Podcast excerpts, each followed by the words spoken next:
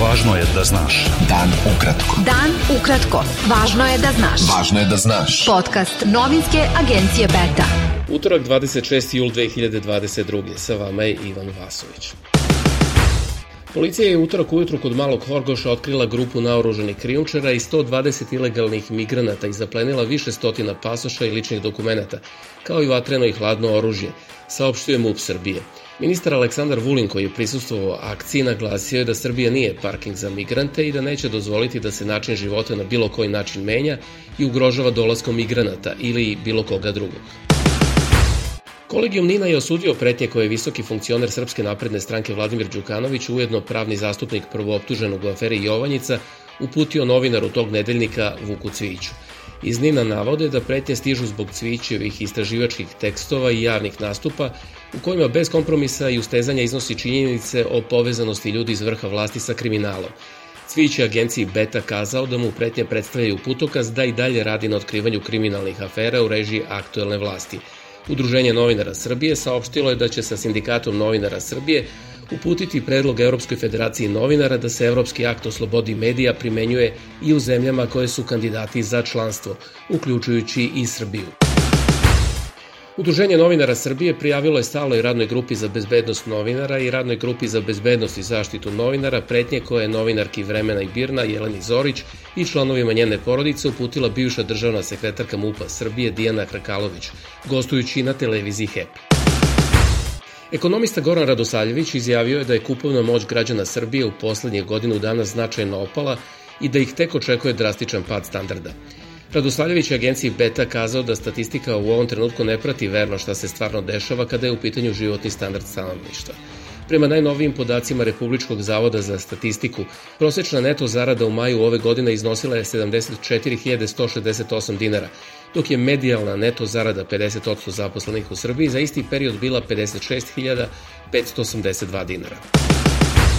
Isplata otpremnina za Fiatove radnike u Kragujevcu, koji su tehnološki višak, završava se utorak i radnicima na kućnu adresu stižu rešenja o prestanku radnog odnosa, rekao je Beti predsednik samostalnog sindikata fabrike Fiat Chrysler automobili Saša Đorđević.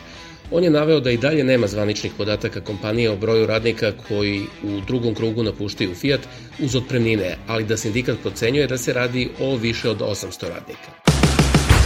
Radovi na izgradnji autoputa Preljina-Požega zaustavljeni su i utorak sa dve blokade, koje su organizovali meštani iz sela Lisice i Negrišori kod Lučana i Pakovraće kod Čačka.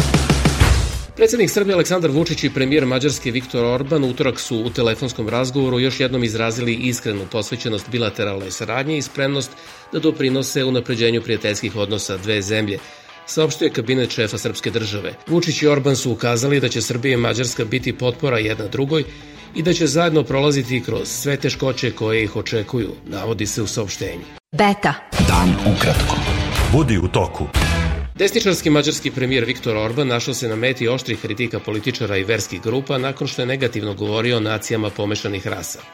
Orban je u subotu na skupu Rumuniji rekao da je migracija podelila Evropu i Zapad na dva dela i dodao da zemlje u kojima se mešaju evropljani i neevropljani više nisu nacije, već ništa više od konglomerata naroda, navodi briselski portal Politico.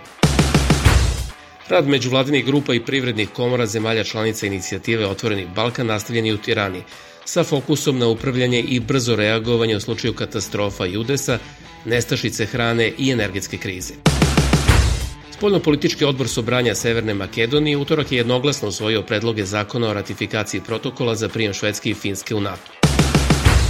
Predsednički dom parlamenta Federacije BiH pozvao je visokog predstavnika u Bosni i Hercegovini Kristina Šmita da prisustuje sednici ovog doma ili da se pismeno izjasni o planovima da nametne izmene izbornog zakona i određene ustavne promene u tom BiH entitetu. Predsjedavajući predsedništva Bosne i Hercegovine Šefik Džaferović rekao je nemačkoj ambasadorki u Sarajevu Margaret Uber da OHR dovodi u pitanje kredibilitet EU podkopavanjem sporazuma koji su lideri političkih stranaka iz Bosne i Hercegovine postigli u Briselu i da nije dobro da visoki predstavnik Kristijan Schmidt nameće izmene izbornog zakona Bosne i Hercegovine i Ustava Federacije BiH što je nemački diplomata nedavno najavio. Rusi su izvršili masovna granatiranja na jugu Ukrajine ciljajući primorsko selo blizu Odese i luku Mikolajev javljaju ukrajinske vlasti. Ruski udari sprovode se uprkos prošlonedeljnom sporazumu sa Moskvom o deblokiranju izvoza ukrajinskih žitarica, važnih za svetsku prehrambenu bezbednost, preko tri luke u oblasti Odese. Ruski gigant Gazprom objavio je da će od srede drastično smanjiti na 33 miliona kubnih metara dnevno isporuke gasa Evropi preko severnog toka, navodeći kao razlog potrebu redovnog održavanja jedne turbine. To je oko 20% ukupnog kapaciteta gasovoda, a do sada su isporuke bile 40% kapaciteta. Zemlje članice EU odobrile su koordinisan plan smanjenja potrošnje gasa da bi smanjili zavisnost od Moskve. Posle novog drastičnog smanjenja ruskih isporuka, saopštilo je Češko predsedništvo Evropskog saveta. Saudijski princ Mohamed bin Salman od utorka je u zvaničnoj poseti Grčkoj, prvoj diplomatskoj poseti nekoj zemlji Evrope nakon četvorogodišnje diplomatske izolacije, jer zapadni šefovi vlada nisu želeli da budu viđeni s navodnim naručiocem ubistva saudijskog novinara Džamala Kašogija.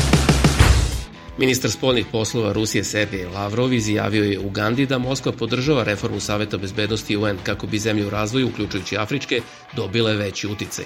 Lavrov je u Kampali posle sastanka sa predsednikom Ugande Joverijem Musevenijem rekao da su dve strane potvrdile pozicije kada je u pitanju reforma Saveta bezbednosti UN. Rusija će prestati da koristi Međunarodnu svemirsku stanicu posle 2024. godine, objavio je šef Ruske svemirske agencije Roskosmos Juri Borisov. Bio to pregled vesti za 26. jul. Sa vama je bio Ivan Vasović. Pratite nas i sutra. Prijatno. Pratite nas na portalu beta.rs I društvenim mrežama. Važno je da znaš. Dan ukratko. Podcast novinske agencije Beta.